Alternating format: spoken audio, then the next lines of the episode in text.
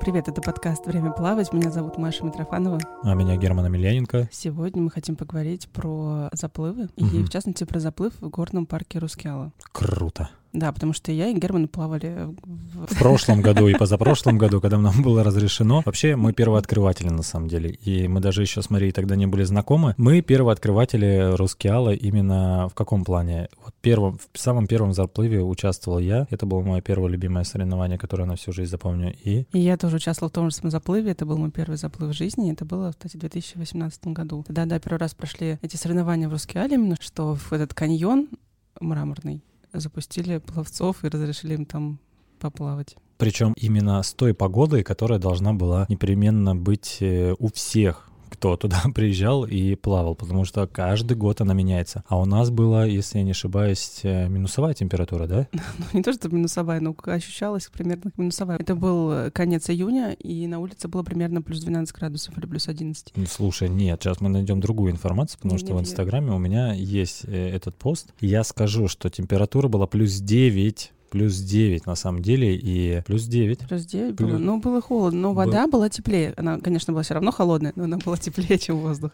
Она была максимально, мне кажется, холодная, и... но это придавало этому шарм, потому что мы приехали куда? Куда мы приехали? Приехали в Карелию. в Карелию. Я думаю, вряд ли там был, э, как э, в Краснодаре, море должно быть прогретое. Слушай, ну в этом году оно теплее, чем в Краснодаре, мне Вот кажется. поэтому это не те ощущения, которые должны были ребята получить. Ну, я думаю, что все-таки это мраморный каньон. И ты когда смотришь, во-первых, он тебя завораживает, он такой прям холодный, вот эти стены. Я не думаю, что вода там должна была бурлить. Бурлила только от пловцов, которые пытались друг друга себя согреть.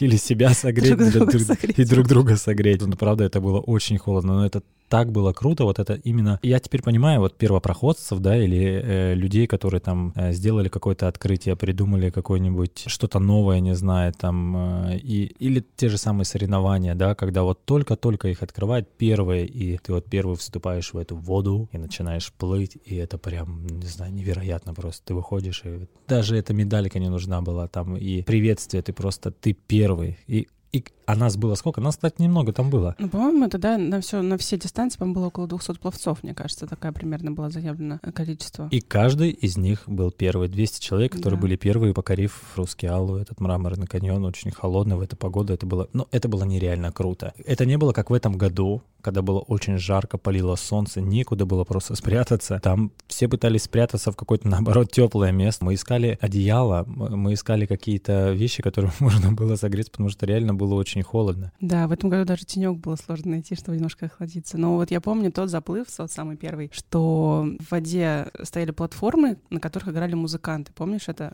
Это самое... Я, я не понимаю, почему... э, Что, почему сейчас этого не Почему было? да? сейчас этого не было? Так я когда рассказываю, я всегда говорю, что мы можем услышать музыку, которая будет Да. на платформе, и я думаю, что так музыка, она не звучала, звучит по-другому, потому что все-таки отражение, эхо, скалы, Мгм. вода, и это совершенно по-другому мы бы услышали бы там, не знаю, что музыканты играли. Такая Кла- была этническая музыка, там были такие барабаны, и, в общем, это действительно какое-то магическое было ощущение. Да, потому что я реально тогда останавливался и слушал, Да. потому что я не мог понять, откуда идет звук, да.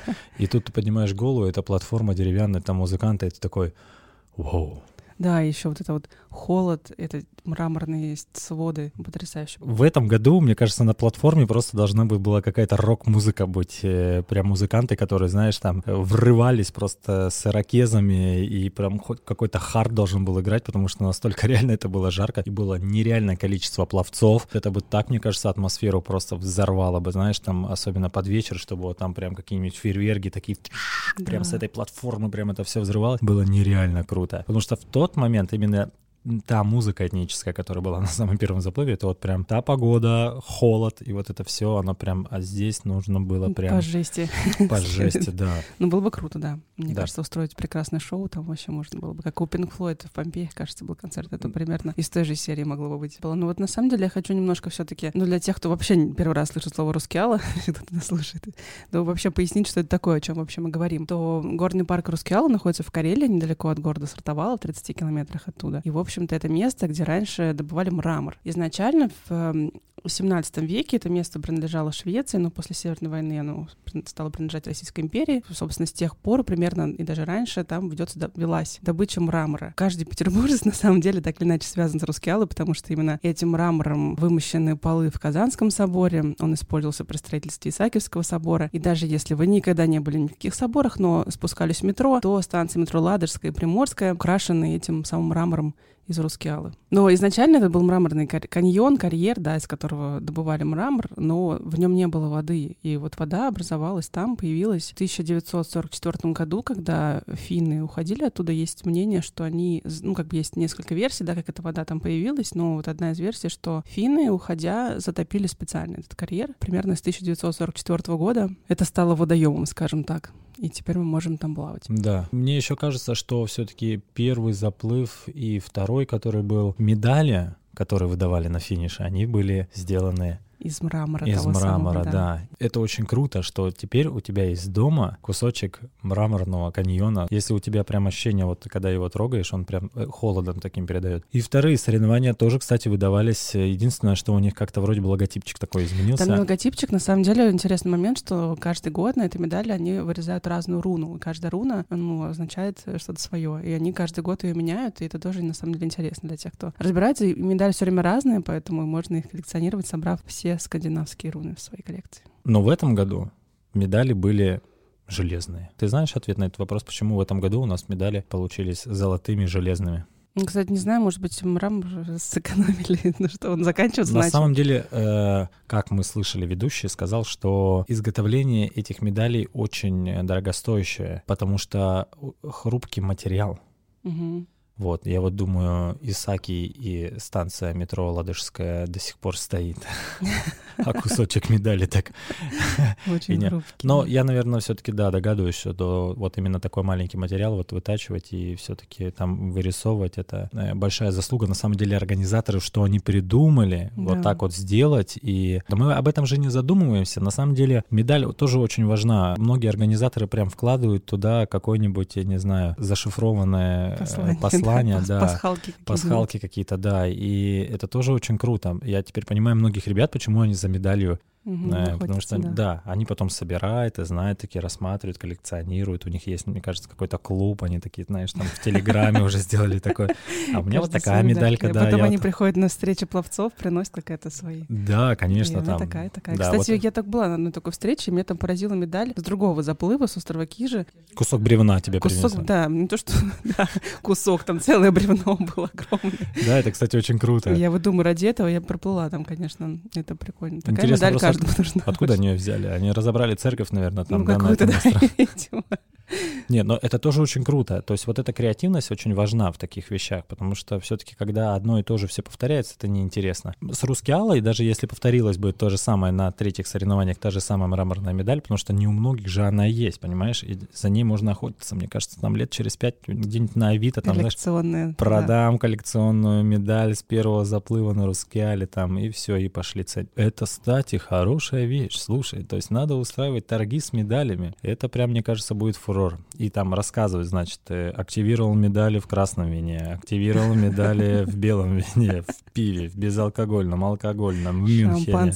Да. Шампанское просто, да. Класс. А многие, кстати, медали теряют. Э, теряют есть, есть, есть такие истории, да. То есть как бы люди там что-то пробежали или там проплыли, на них это медаль, в общем, дали, они потом приходят вечером, где медали? Нет медали. Ну, они просто, видимо, так хорошо активировали, что... Максимально, наверное. А, ну, многие еще, знаешь, там начинают вешать на всех подряд свою медальку и типа там, ну, конечно, сфотографируйся и все. И, мне кажется, есть такие жулики, воры, которые, знаешь, так, можно мне, можно, там одели, он убежал и все. А потом на Авито а, через пять лет еще А потом докажи, что ты вообще бежал, понимаешь, как бы. Тут у нас как соревнования проходят и тренировки. Не сфотографировался, не застримил не себя, да, да, вообще в этих стравах, там, Телеграм, Инстаграм, все, не, не было ничего, ни, ни, кому, кому ты что докажешь? Да. Нет, нет, нет, нет. О чем мы?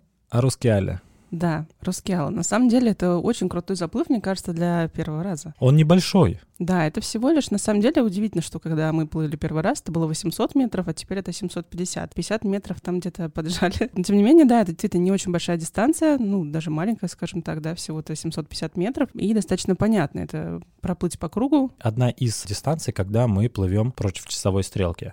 И для многих пловцов, которые дышат на правую сторону и могут э, воочию увидеть каждый свой грибок, поворот вдох, мраморную стену. Но Самое главное в нее не упереться. Но это, это правда, это очень красиво. Дистанция очень понятная, ровная, прямая. Сложности там на самом деле нету для того, чтобы ее проплыть. Вот для человека, который хочет только попробовать воду открытую, это прям рекомендацион. Да, еще там прозрачная вода. То, чего многие боятся, какой-то мутной воды. А в Рускеале вода просматривается там на метров 15 вниз, говорят. И что даже можно разглядеть там какие-то вагонетки, которые там утоплены. Хотя по опыту никто их обычно на них не обращает внимания, потому что думают совсем о другом процессе. На втором заплыве они уже будут эти вагонетки да. Или на втором круге, потому что есть еще дистанция два круга и... Там есть, если не ошибаюсь, 1750, 750 и 3 километра еще да, дистанция. то есть 4, по-моему, 4 круга, да. Ну, в общем, если вот такую дистанцию брать, то может... там. Да, или укачает просто по кругу плавать. И да, а потом, значит, после такой хорошей, красивой, прозрачной, вкусной в воде ты просто в действительность во вторник в Сестрорецк просто врываешься с мертвыми рыбами, да, с чайками, с людьми из пляжа. Да, кстати, многие из наших э, ребят, кто попробовал в этом году первый раз проплыть, Анна Могучая, она сказала, что вода совершенно другая не такая, которая была ни в нашем леске, ни в Сестрорецке, ни в бассейне. Она отличается. И она вообще ну, первый раз и у него были эти соревнования. Рускела для многих стала первым разом. Поэтому... Очень круто. Я, я счастлив в этом плане. Тренировки у нас такие, короче, по хардкору, в грязной, мутной воде. Зато заплывы у нас проходят в самых прекрасных местах. Очень круто, что организаторы ищут максимально необычные места для заплывов и для путешествий, потому что этот заплыв э, запомнится всем не только то, что он был мрак мраморном каньоне. Все едут очень далеко с утра, могут там еще и погулять. Это Карелия, это свежий воздух, это прекрасная рыба, это вкусное мороженое со свежими фруктами, ягодами карельскими. Это другой мир. Ну, то есть это вот день путешествий просто. Туда можно всей семьей поехать, можно там погулять, можете поплавал, можешь и побегать еще. Главное себе, конечно, найти компанию, расписать это все, чтобы ты... Вы можете там, значит, на канате походить, там канатоходцы да, в этом, кстати, да. году были. Очень странно, то есть тут тоже такое ощущение, когда люди внизу плывут, а сверху человек ходит. Да, причем этот человек специально начал ходить, когда люди стартовали на каждом старте, он начинал свой проход по этому канату сверху. Единственное, что немножко отвлекало, потому что когда он падал, все таки а он подвязан, и все думали, ну он сейчас, наверное, все-таки сорвется вниз щучкой и значит... И тоже поплывет. И тоже поплывет, да. Да, было на самом деле очень круто. Кстати, там можно через весь мраморный каньон пролететь на тросе, и говорят, что это экстремально очень красиво. Это, кстати, был самый длинный тролли на северо-западе, ну, не знаю, как сейчас, но вот когда я там летала, это было так, если не построили что-то еще более длинное. Ты правильно говоришь про русский Аллу, тем более это, в принципе, всего 200 с чем-то километров от Петербурга, и теперь это стало более транспортно доступно еще. Даже если нет машины, то, в общем-то, есть «Ласточка» сортовала, сортовала, есть даже такой специальный ретро-поезд, Роскеальский экспресс, который похож на экспресс Хогвартс. Да, и он такой прям дымит, у него труба такая, и мне кажется, осенью туда стоит поехать, О, когда да. вот это прям золото будет из этих всех деревьев. Это очень красиво, это... я была там в это время. Для меня, на самом деле, Рускеал вообще особенное место, поэтому я выбрала это как бы для первого заплыва, потому что я была в Рускеале очень много раз, на самом деле, еще видела этот парк еще не таким, как, какой он есть сейчас, и очень много фотографировала во все времена года, и даже одна из моих, похвастаюсь, одна из моих фотографий победила в конкурсе The Best of Russia, вот, и достаточно круто было для меня этот момент,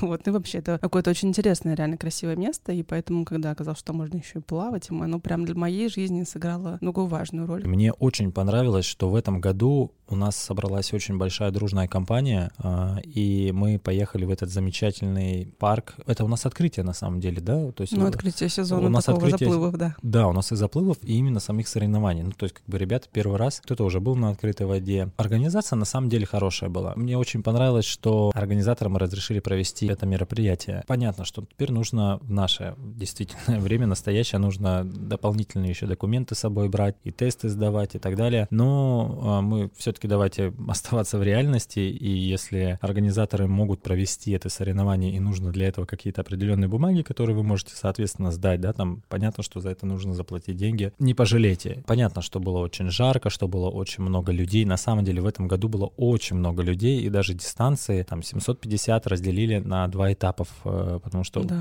правда. раздельный старт. Очень хорошо, что вода все-таки прогрелась и была теплая. Для многих ребят это не было бы каким-то шоком или страхом, если бы, как мы, в первый раз зашли в холодную воду, когда там задержало дыхание, сперло ее, ты ни вдох, ни выдох, тебя тошнит, ты просто не понимаешь, что происходит. А тут все-таки для ребят была хорошая температура, достаточно. Единственное, что, конечно, вот ожидание, э, надо было там одеться, стоять в костюме, все-таки потеть, но это перекрывает те эмоции, которые люди потом получают на старте и на, на финише. Финиш. Очень важно, да. В нашей школе год. И это первые соревнования, когда мы вот так вот выехали, и я ребятам помогал, одевал их. В этом году, да, вот после постковидного, вот это наши первые соревнования, когда мы выехали. Это очень круто. Ну, правда, вот э, это такая большая на самом деле ответственность, и я очень сильно переживаю и бегаю. Мне иногда хочется прыгнуть туда, и я очень громко на самом деле кричал э, сверху, и меня прекрасно все слышали, еще и подбадривали другие люди, кричали имя там «Денис, плыви быстрее!» И сразу там... все Денисы в этом все карьере, карьере плыли быстрее. Да там все сразу начали плыть быстрее. Я очень сильно переживал, не знаю, как тренер, у меня прям э, как за детей своих, не знаю, вот такое ощущение. Нужно было, наверное, там находиться и самому плавать, там показывать пример. Я понимаю, что очень большая работа и так проходит в бассейне. Я как тренер еще больше переживаю, даже когда уже нахожусь сверху, и это еще больше адреналин, и это прям захватывает. Я очень доволен ребятами. У нас э,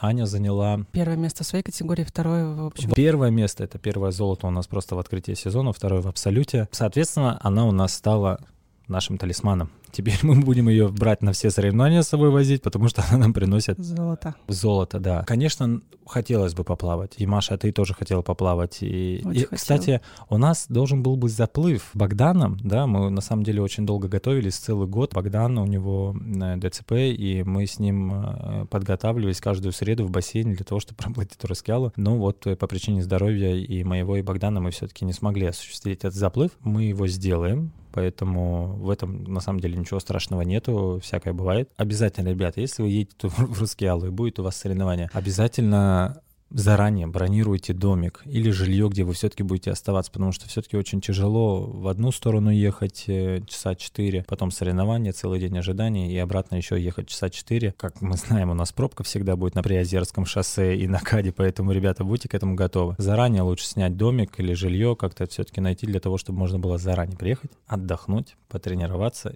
снова отдохнуть после этих тренировок и, соответственно, поехать уже вернуться домой. Да, ну давай уточним все-таки на всякий случай, что плавают в этом каньоне в Рускеале только один раз в год. Что если вы просто приедете в Рускеалу, никто Кстати, не даст да, вам там искупаться, да. Поэтому не обижайтесь, если вы послушаете такие подкасты. Да, Герман же с Машей сказали, что можно плавать, но, увы, нет. Кстати, э, по поводу э, слотов. Открытие вот именно, когда начинает продажу, разбирают очень быстро. И, и в этом году их больше сделали, но правда, они уже как на Босфор начинают расходиться. Будьте внимательны, э, следите все-таки за новостями, когда этот старт начинается, для того, чтобы приобрести слот. Да, там, кстати, еще не только плавают, в этот же день устраивается трейловый забег. И в этом году даже были какие-то гонки на сапах, правда, мы их не застали. Я, кстати, смотрел, у кого-то было в Инстаграме, что ребята, да, плавали на сапе, и можно было устроить соревнования. Э, ну, давайте заниматься чем-то одним. Например, плаванием. Да, мы занимаемся плаванием и можем об этом рассказывать. Обратите внимание, кстати, там, если кто-то уже был в Рускеал и давно туда не приезжал, там немножко изменилась схема парковки тоже это очень важно, потому что немножко там это все перестраивают и делают немножко по-другому. Поэтому первый наш просто заплыв, чем был хорош, мы могли прям рядышком машину поставить, все-таки в ней положить вещи и согреться, и, соответственно, покушать. Это тоже очень важно. Сейчас вам нужно будет идти туда пешочком очень долго от хорошей. Кстати, парковка, которую сделали, она очень большая. Поэтому тоже обратите внимание, обязательно, если туда едете... Учитывайте. И если будет холодно, берите пледы. Если будет жарко, берите зонтики от солнца. Да, да. Желаем вам классных заплывов. Это был подкаст «Время плавать». Меня зовут Маша Митрофанова. А меня Герман Амельяненко. И если вы слушаете нас на платформе, где можно ставить оценки и оставлять комментарии, то, пожалуйста, сделайте это. Нас это очень интересует и радует. И все то, о чем мы говорили сегодня, мы оставим в ссылках в описании. Время плавать. Время плавать.